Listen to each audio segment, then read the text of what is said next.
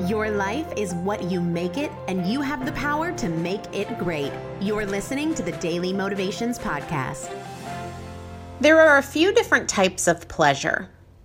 I want to talk about two of them really quick. There's pleasure of your senses, like this will taste really good. And then there's more of an intrinsic pleasure, a pleasure of your ego. This will feel really good.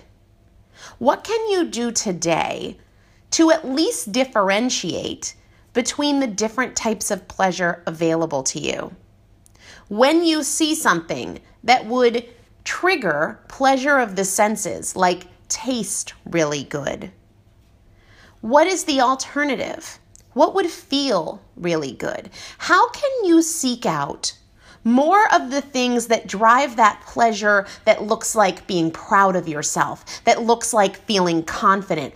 Can you create a list of choices or things that drive more of that internal pleasure? I feel proud, I feel capable, I feel strong, I feel excited, I feel hopeful.